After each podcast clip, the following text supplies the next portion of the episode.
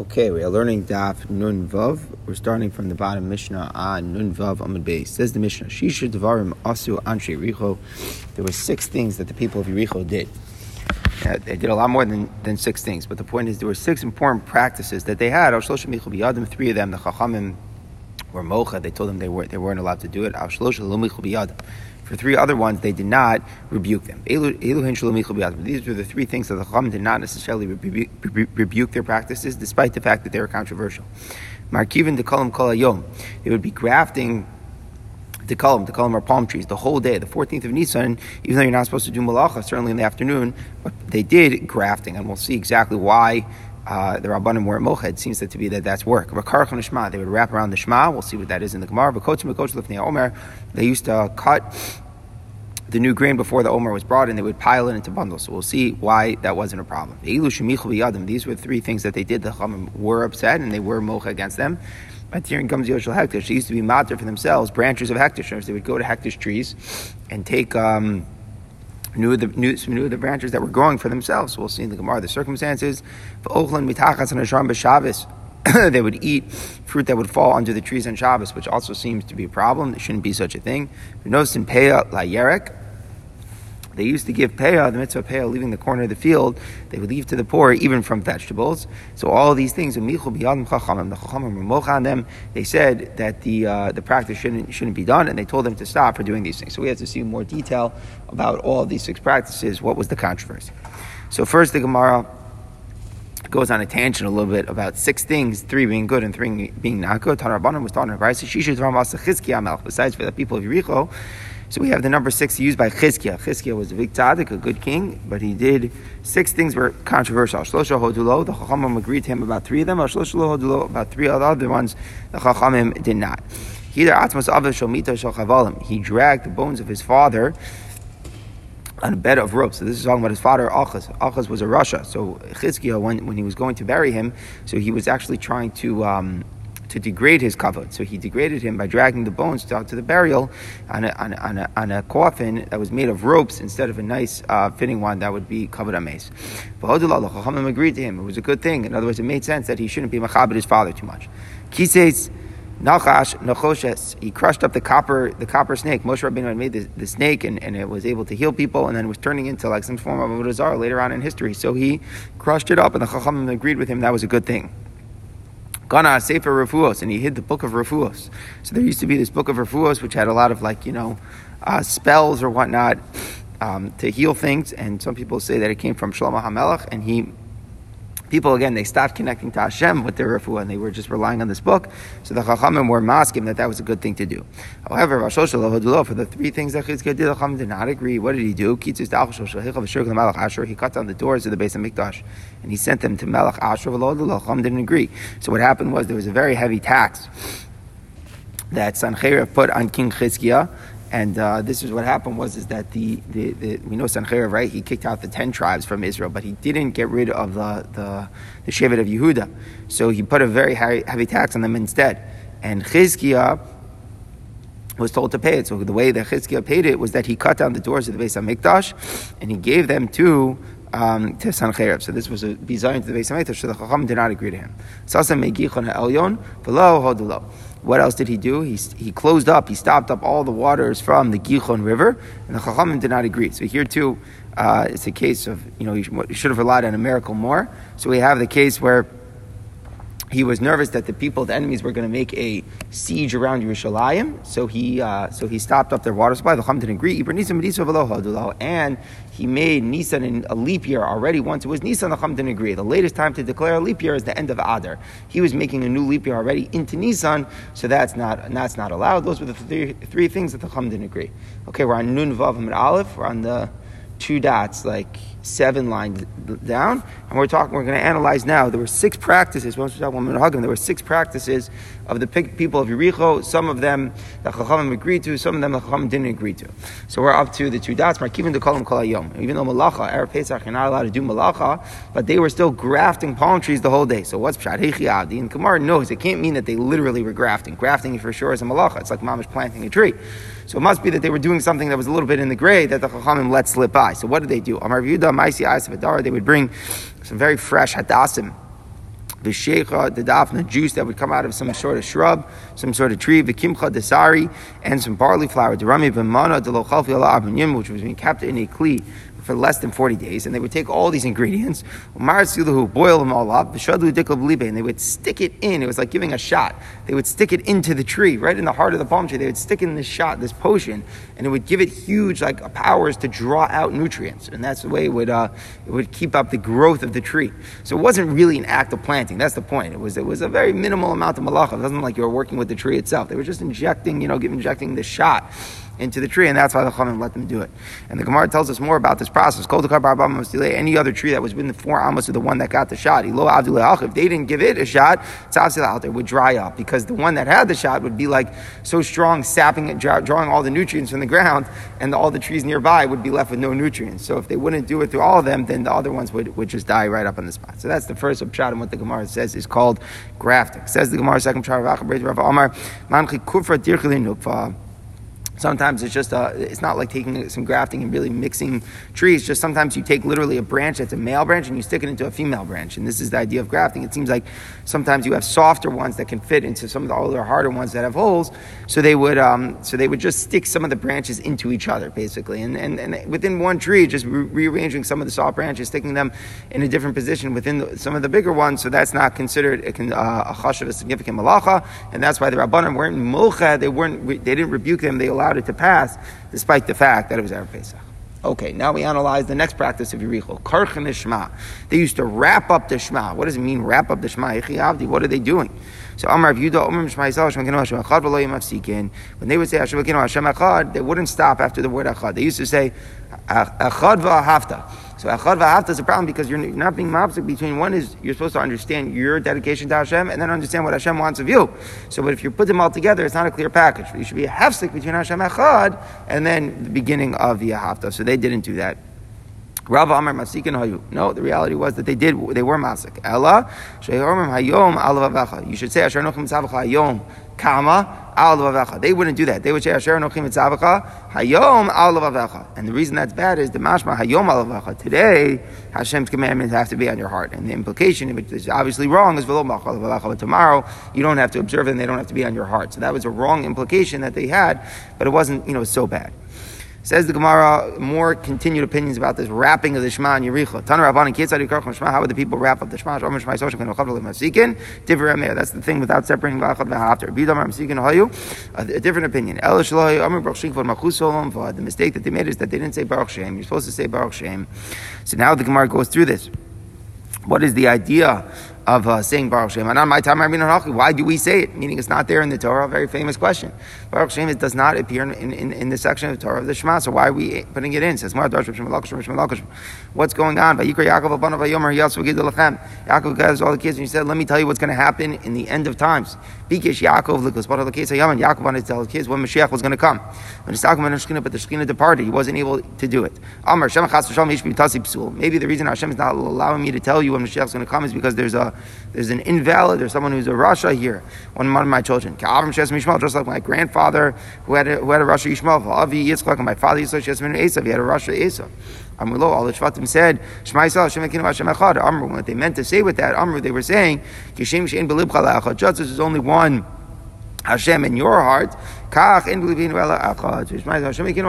same one Hashem that's in your heart is in our heart. So that was their way of saying, no, no one, we're all tzaddikim. And there was a different reason why Hashem didn't let them tell about Mashiach. So, Ba'osu Shah, at that time, Pasach HaVinu Amar, Yaakov's response to, to, to the Shema that the Shvatim said, he said, Baruch Shem Kvod Machutz Ha'olam V'ad. Okay, so very good. That's the source. So the source is Yaakov Avinu.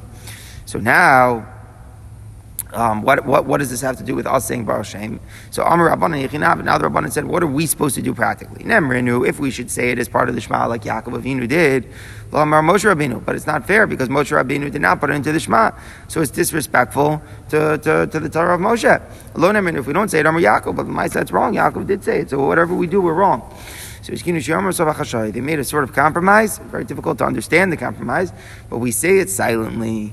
And that's where we get Baruch Shem from. Says the Gemara, Amr B'Yitzchak, Amri Devei Rabbi Ami, Mashal Basmal Shericha Tzidki Kedera. The analogy here is there was a king's daughter, and she smelled once some sort of stew that had these um, the sidke, like the burned, like crispy parts, the spices on the bottom.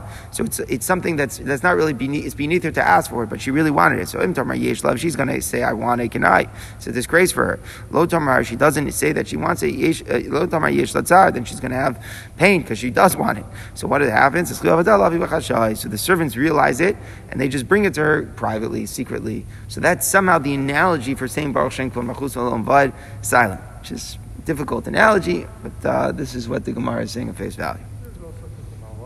Different, very different idea. That's a medrash. Very famous Maharsha tries to maybe relate them, but our Gemara has nothing to do, never anything with the medrash. We know the medrash. That's why we say in Yom Kippur Baruch Shem aloud. According to our Gemara, there should be no reason to say Baruch Shem aloud on Yom Kippur. Correct. Says the Gemara. Amar Abavo, Hiskinu, Shehu Omrim, Osoba Karam. Later the Rabbanan said that even though really make her din, Baruch Shem should be said silently because of what we're saying here in the Gemara, not to disgrace Moshe. But uh, Lamaisa, they said you should say it aloud. Because of what the minim, the heretics, used to say. The heretics were saying, you know why you're being quiet? Because it must be that you're adding something that's not with the Shema. You're talking to another God. So in order that they people shouldn't say bad things, we say, you know what, it's worth it to say Baruch Shem aloud. But in Ardah, where there's no heretics, they still say it quietly. Says the Gemara, now we go back to the Paraisa. Bryce is going back to our Mishnah again, the topic of the six practices of Yericho, three that the Chachamim agreed to, three that they were not. Tana Rabbanan, Shisha Tomas in Yericho, there were six Minhagim of Yericho. Shlosha B'Ratzon Chachamim, three were according to what the Chachamim wanted. Shlosha Shelo B'Ratzon Chachamim, three were against what the Chachamim wanted. Eilu B'Ratzon Chachamim, this is where the practices that the Chachamim were happy with, they were okay with. Arkiven Dekol Hayom, they would graft the palm trees the whole day of fourteenth of Nisan. As we said, that means not a full act of grafting, but a small one. Karchon Shema, they would wrap the Shema that we spoke about. Now we get another one. The Kots and the Fnei Omer. They used to cut their grain before the Omer was brought. So now it's really, you're not allowed to. There's an issue not only to eat the new grain before the Omer, but also to cut the new grain. But that's only from the stuff that what? That the Omer could be brought from. Yericho was in a valley, so the grain wasn't high quality. So the stuff that anyways they couldn't bring from the Omer from, it wasn't such a big deal if they harvested it, if they cut it before the Omer. However, Eilu B'Ratzon Chachamim, they had three other practices which were against what the Chachamim wanted. Gosh l'fnei Omer, not only would they cut it, they would stack it all up before the Omer was brought. And that's not okay because there's no reason for them to do that. For it's one thing to, to cut it, but to start working with it and, and, and And, and harvesting, and after harvesting it to pile it up, we're scared that someone might come to eat the new grain before before the Omer is brought, and that's something that's not acceptable. So the Chachamim didn't want them to be godesh, to pack, to, to stack it all up before the Omer was brought.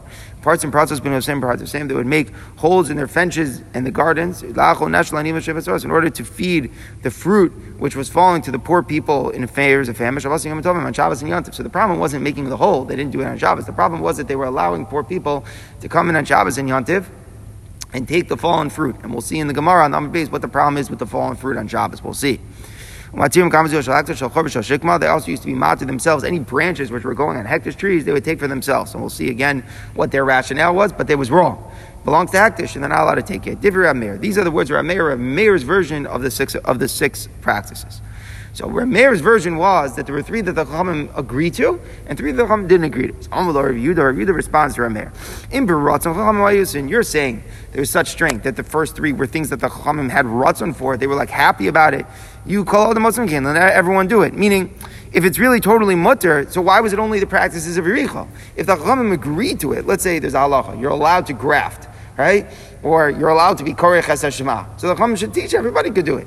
No, it must be that this, all the six things weren't weren't good. Ela ilu ilu shalol razon Chachamim. Oh, both sets of three, all six were things that the Chachamim weren't happy about. Just the difference was al shlosha michul biadam.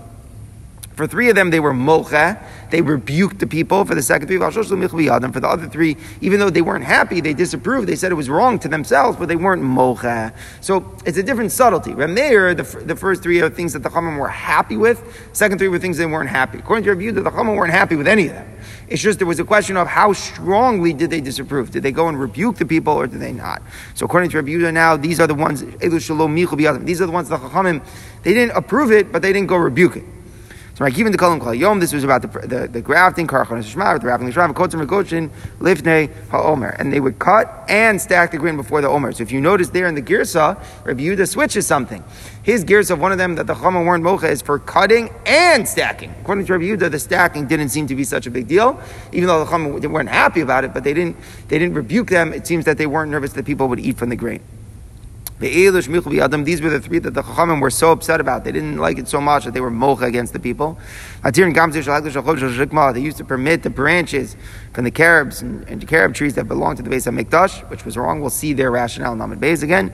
Parts and parts going to say the same, the making of the holes of the fences in the gardens, to feed the poor people from the fallen fruit on Shabbos and Yantif. We'll see again what the issue is that is. And Nosim Peah Eric. And the last one is they used to give Peah from vegetables. Vegetables are pater from Peah. Peah is only from grain. We'll see in the Gemara on Beis why.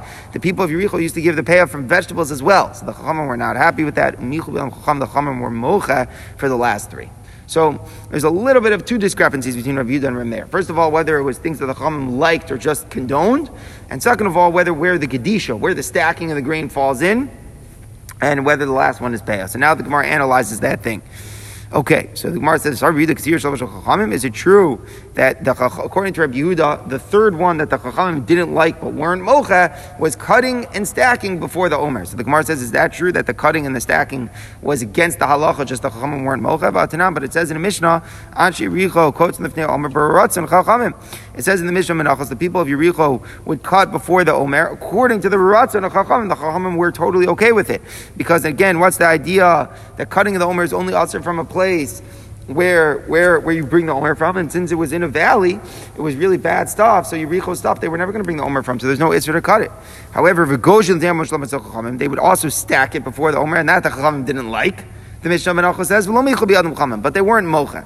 So we see that there's some Tana out there that the Chachamim were totally happy with the cutting, but not happy with the with this with the with the stack. So the Gemara now asks, Man Shamis Lei, the Amar Michu V'lo Michu. Who's the Tana? Who's the one who uses that type of sprach? That was the type of language that it's about Macha. Right? The Mishnah is talking over there um, about, about about mocha. It says they didn't like it, but they weren't mocha. That's only Rabbi Yehuda, because according to Rav Meir, there's not really such a thing, right? Rav Meir didn't have such a thing. Either the Chachamim liked it or they didn't like it. Rabbi Yehuda was the one who, who made up that there's a concept of not liking something, but still they're not being mocha. So the Mishnah there that's talking about the Gedisha, that it was Shelo B'Ratzon Chachamim, but they still weren't mocha, clearly the author of that Mishnah is Rabbi Yehuda. Ukitani, and it still says, Botern, Kosher, B'Lashem Chachamim. The only issue is the stacking, which was Shelo B'Ratzon L'Chachamim were mocha, but the cutting was something L'Chachamim were totally good with. So now we have a Stira B'das Rabbi Yehuda. Over here in Rabbi Yehuda, when he was identifying the practices that the Chachamim didn't like but weren't mocha, he said cutting and stacking were like that. But in the Mishnah Menachos, we see it's really only the stacking that the Chachamim didn't like. But the cutting is something that it seemingly, even according to Rabbi Yehuda, the Chachamim were totally fine with. And the idea was, since the Omer wasn't going to come from Yericho's place, then it wasn't a problem. So the Gemara answers, Ule Taimeh, Hani Arba Ninu. The truth is there has to be something wrong because there's four, not three. What were they? They would graft, they would wrap the Shema. Now, there's supposed to be one more that the Chachamim didn't like but didn't rebuke. Cutting and grafting, that's four. Of course something's off. The inconsistency is obviously settled because there's something wrong with Ksira. You're right. We should take that out. Kotzer is actually something the Chachamim um, were totally fine with. It wasn't part of the list. The Chachamim approved of it. They, they, they were fine with it. The, the only thing, the last one, should be Gedisha, the stacking of the grain. The Chachamim didn't like because they were nervous. People would come to eat it, but they weren't mocha. They weren't mocha, and that's the third one of the things that the Chachamim didn't like, but didn't rebuke. But in Akanami, the cutting is something the Chachamim were totally behind, supportive of completely, uh, to cut, to cut the grain. Okay, now we get to analyze all the other ones that the Chachamim didn't like and rebuked. What was wrong? What was the rationale of the people of Yericho? And what were the Chachamim thinking back? So the first of the three was, they used to be matir for themselves, the branches from the carob and sycamore trees that belonged to the Beis HaMikdash. So the Gemara explains, Amru, these were old trees that their, their parents had donated to the Beis HaMikdash. So they, the rationale was that they said was like this, our parents only donated the trunks. Anu natur kamtur shachaktu shachov shachakma. So we can matter for ourselves the branches that grow out. Now, the Gemara explains a little bit more. We don't mean branches that were there at the time of the Ma'aseh HaKadosh. We're dealing with gedulim that come out after the tree was already hektish. And the people of Yericho held, like the Tana in Me'ilah, that ein Me'ilah b'gedulin. Me'ilah is only on the things that were there at the Ma'aseh and the Ma'aseh HaKadosh. Things that naturally grow after that point, there's no Me'ilah on. So they thought that the new branches they could use, which is a chiddush, and they were wrong. The Rabbanan said back, Rabbanan said, maybe you're right that there's no daraisa me'ilah, in me'ilah begedulin, because it wasn't a raw, it wasn't part of the ma'isa hektish, it wasn't part of what was consecrated, it just grew out from the tree. But isur mi'ika, there's still a din to Rabbanan, you can't be, benefit from things that grow out from things that belong to the base of Mikdash, and therefore they were wrong for taking those branches. So that was the machal de chachamim. Okay. Says the Gemara, parts and pratzos, they used to make the holes in the fences by the orchards to let the anim come in on Shabbos and Yom Tov and take the fallen fruits. So what's wrong with taking the fallen fruits on Shabbos and Yom Tov? What's the deal? So the Gemara gives us a little muksa, a little muksa right here. So let's see.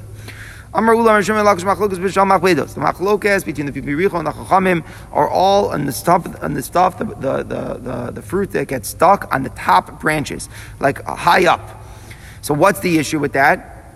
If we let the person to take the fruit that's high up, he might go and cut off. We're scared that, you know, that usually the fruit's higher up in the tree. So if we're letting him take a fallen fruit that's higher up in the tree, he might be so interested in one of those dates that he'll take another date. And the other date that he might take might be attached to the tree, which is kotzer. So therefore, the Rabbanan totally forbade it. They said you're not allowed to take even the fallen fruits if they're stuck by the tree.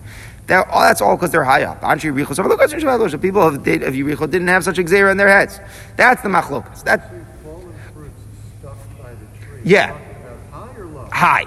That's what we mean. According to the first approach of the Gemara, we mean when we say fallen fruit, we don't really mean fallen on the floor. We mean fallen off the connection to the ground, but it's still higher on the tree. And the question is, if you're going that high, then it's very easy to go um, cut something else off. Kippin, if we're talking about dates that were stuck on the lower part, the kippin is the lower branches where the fruit, the other dates aren't there anyway. It's mutter. Even the Rabbanim would allow it. Why? Because if we let you take that date, there's no xer you're going to go cut another date because they're very far off. That's the approach of the Gemara. Now, if you might know a little bit of things in Beitza, which seem to contradict that. The Gemara in Beitza seems to have an idea that you're not allowed to eat any, any fallen fruit on Shabbos or Yom Tov as a xer that you might cook up more. But that's not the approach of our Gemara here. It seems that our Gemara here is only concerned that if we let you take the fallen fruit from high up on the tree, that you might go cut off more. Okay, so that's the first approach. The machlokas was the dates that are on the top of the tree. The rabbis didn't let. We're scared of of of, of, of uh, cutting more. The people of Yericho didn't have that gezeira on their head, and they did it. But if the Gemara is saying if they're low down fallen fruit that's on the lower branches, there's no problem. Even the rabbis would allow a person to take those dates on on Shabbos or Yom Tov. So Amalei Rava Moksas Ninu. Any fallen date is moksa. Why? It's moksa machmas iser. When Yom Tov or Shabbos begins, you're not allowed to pick them. So therefore, they become off limits. So even though now that they subsequently fall and they become usable, but that's muksa. When Shabbos and Yom Tov began, they weren't prepared for use. So even if now they're in the lower branches, you shouldn't be allowed to get them because of the laws of muksa. So Rava says, maybe it's not muksa because they're fit for ravens. If a person raises ravens, and ravens was like a very, like, it was a symbol of wealth to have ravens. It seems that they used to have it. So for those people, they, they would they were allowed to feed them on Shabbos and Yom Tov, and they would bring them. They would feed them by bringing them to the date trees and letting them go. And the birds would go to the top of the tree, and they would be able to eat the dates that were still attached to the tree.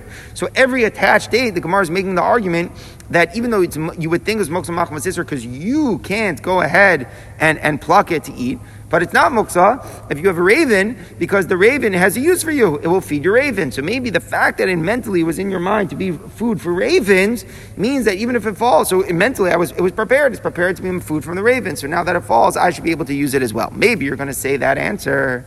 But Rava says, no, I'm going to show you. You don't say that. I'm going to show you that a food, A, a, an object that was prepared for human use, if something happens to it on Yom Tov and it switches to only become usable for animals, we say it's muksa. It's like a meta, it's like a change. It's a transition. It used to be animal food for, for people. If it changes to only be suitable for for, for dogs, that that's considered a change and it's muksa. Where do we see that? It's not Rabbi Dama of Shabbos Asur. If you have an animal that drops dead on Shabbos or Yom Tov, it's very important. Tosa speaks out even on Yom Tov, where it wasn't muksa machmas iser. You had a live animal on Yom Tov. That's not muksa. You're allowed to shech. But if it drops dead on Yom Tov, still you're not allowed to give the carcass to a dog. Why are you not allowed to give the carcass to a dog? It wasn't muksa. The teretz is because it switched. It went from being food, which was suitable for you, because you could shech and eat it. When it drops dead, you can't eat the dead carcass. It's only suitable for your dogs. And Rabbi Yehuda is saying that's called muksa. Because why? Because a change took place. What's the change? It used to be from being suitable for you, and now it's only suitable for your dog. So that transition is like a new item, and that's muksa in front of us. It wasn't prepared that way for the dogs. It was only for you, not for the dogs. dogs. So if that's a svara, muchan la'adam. So in the inverse, where it was here, it's dates connected to a tree before Shabbos. When Shabbos begins, it's not for, for you because it's mokus machmas tzitzer for you to get for you to get them. Elamai, what are you going to say? It's prepared for the ravens, but how could the fact that it's prepared for the ravens make it prepared for you? And that's really what the point the Gemara is saying. If, if, if something which is prepared for you, when it now transitions to become fit for, for animals, we say it's muksa. So certainly the inverse, something that's only prepared for the animals, we shouldn't consider it to be uh, prepared for human consumption. Okay? So therefore, we have come back to our kasha. The date should be muksa. How can we say that everybody would agree that the fallen fruit, as long as it's low down and there's no xer you're going to pick more, is not a problem for the aniyim to take them? Why, what do you mean? Why don't we say that they're muksa? So the Gemara explains that there's a fundamental difference. Amar le. In, yes, I will make the argument. You're right. In the case of the carcass that died, we say something that was initially prepared for people's use is not considered prepared for animals' use. And for now, if, it, if now it drops dead and it's only suitable for animals, we consider that to be muksa. Since when Yontif began it was suitable for people and now it's no longer suitable for people, it's only suitable for animals, we will call that muksa. You're right, that's true. But that's because anything anything that um, um, anything that is, is, is suitable for you, you're not going to give to the to the dog, right? It's like a little bit selfish of the human being. He's not, he doesn't think of it in terms of animal food. So since it was a good live animal which he could shack himself, it wasn't prepared to be animal food. So if it becomes suitable now only for the animals, that's muksa. That's a change in the status. However, the opposite way, muchan la'arvim havi muchan la'adam. If you have an object which was prepared for the ravens, something prepared for the ravens is also compared for humans. Whatever a person has usability for is also things about his possible usability for it also. So even though practically it was only for the ravens in the beginning of Shabbos, if they would fall later, so then it's not called muksa for you. So that's what's a very interesting thing. A change from being fit for a human that changes now to suitable only for an animal, that is muksa. But suitable for an animal that then becomes suitable for a person, that's not muksa. And the idea is that a person's mind is kind of like always hopping what could theoretically be for him. So if when Shabbos began it was for him and then it changed that it's only suitable for an animal, muksa. But the inverse, where it was suitable for an animal in the beginning of Shabbos, and then something changes where a person also would want to have it, it's not considered a fundamental change in the in the item, and therefore it is not muksa. So that defends how we said, just one second, that defends how we said that the, if the longer the dates are in the lower branches, that, that everybody would agree that the poor people could go and take them. The dispute between the rabbis and the people of Yericho was only regarding the stuff in the top branches. Yeah. What, what would be an example of the hema? So the example is these. It's kind of like these, uh, these these dates, where when Shabbos started, you have no access to them whatsoever. Okay, no, you have no access. It would be muksa machmas isser because you can't um, you can't do the isser to go and harvest them and cut them. But ravens, and you if you have ravens, it's suitable for them. So in your mind, is this something? Is this an item that's that's usable on Shabbos? one hundred percent. It's usable for my ravens. Now, if it changes and now they come off, and now I want to know, did it change? Is it a whole new thing? Now it's now, now it's, I would never give it to my raven. Now, now it's just for me to eat. So is that a change in the item? So the Gemara is saying it's not. If it was once suitable for, for animals, it, if it just broadened and now it's suitable for you, that's not muksa. Even though the inverse, where it was suitable for you in the beginning of Yontif, you had a live animal suitable for you to shecht on Yontif, and now it drops dead and is no longer suitable for you. It's only suitable for your animal to use. There we say that's a change. It was originally suitable for people, and now it's only suitable for animals. That's a change. It's an item that's muksa. So it's very interesting which direction it goes. That's the split that the Gemara is making.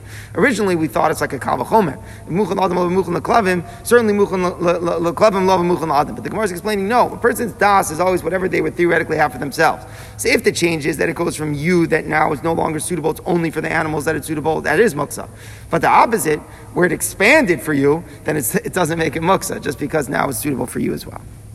Says the Gemara in another version, Kiyasar Abanar Mishrim and Lakish.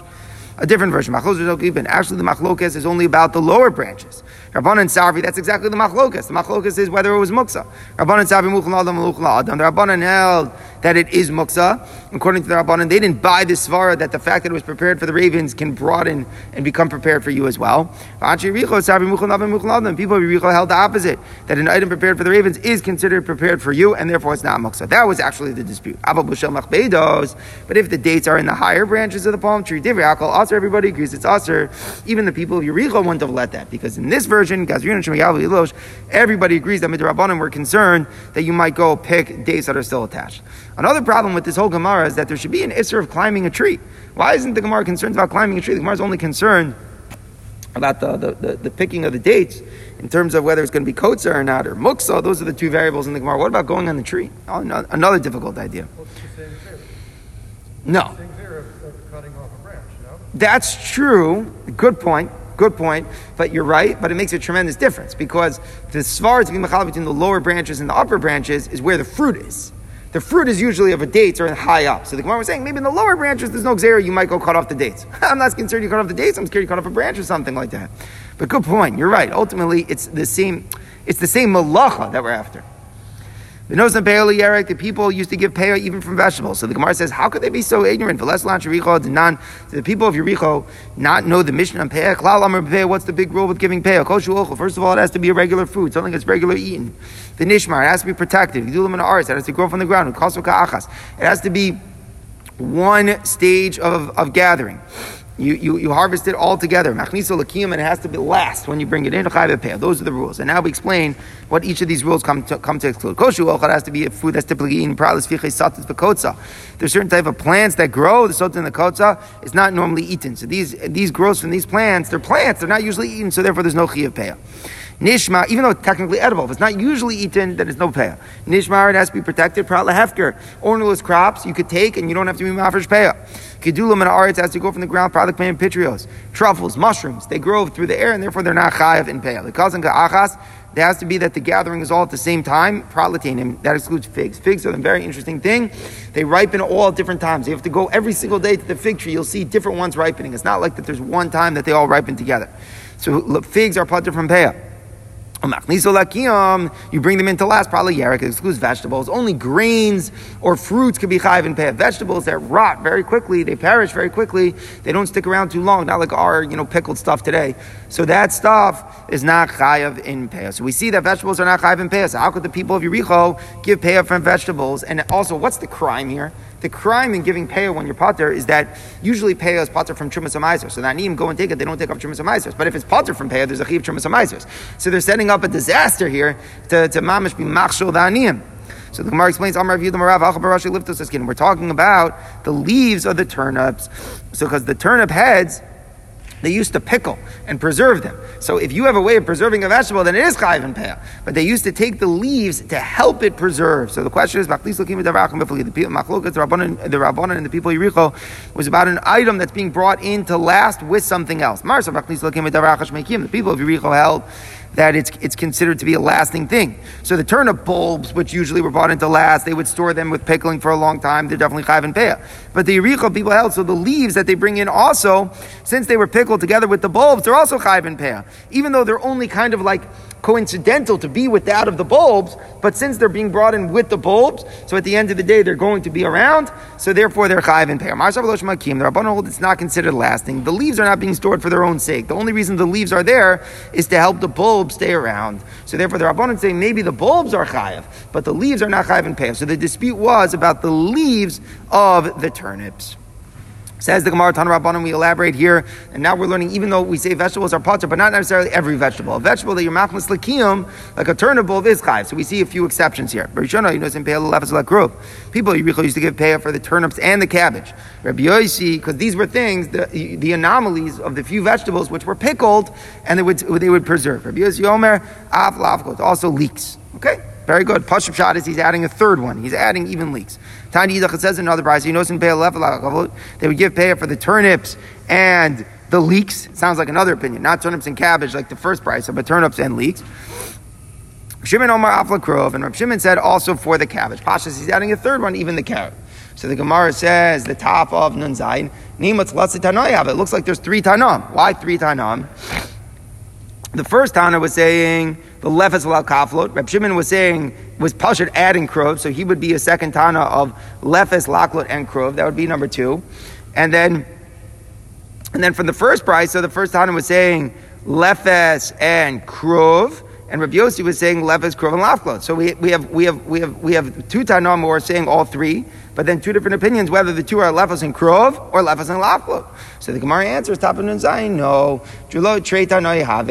But Tana Kamed Reb Shimon Hani Reb Yossi. Tana Kamed Reb Yossi Hani Reb Shimon Umay Af Akamaisa. So what the Gemara is saying is very interesting. When you read the Brayso and it says Reb Yossi Omer Af Lakaflot, he's not adding a third one. He's saying he's just coming to to replace the first one that was list in the in the list. So he's so according to him, it's the kavlod or the krov, and the same thing in the second brayso. When the second brayso says Reb Shimon Omer Af Lakrov, he doesn't mean to add a third one. He means to say La Krov La Kaflod. So it actually ends up that there's only three views, not, not uh, that there's only two views, not three. But it's very subtle. It says the Gemara is just trying to say that there's not an, as many machloksim as you would think that there is. But either way, between all these three species, these are the anomalies of some of the uh, vegetables that, if they're machniso l'kiyum, then they are in fact uh, going to be chayv and peh.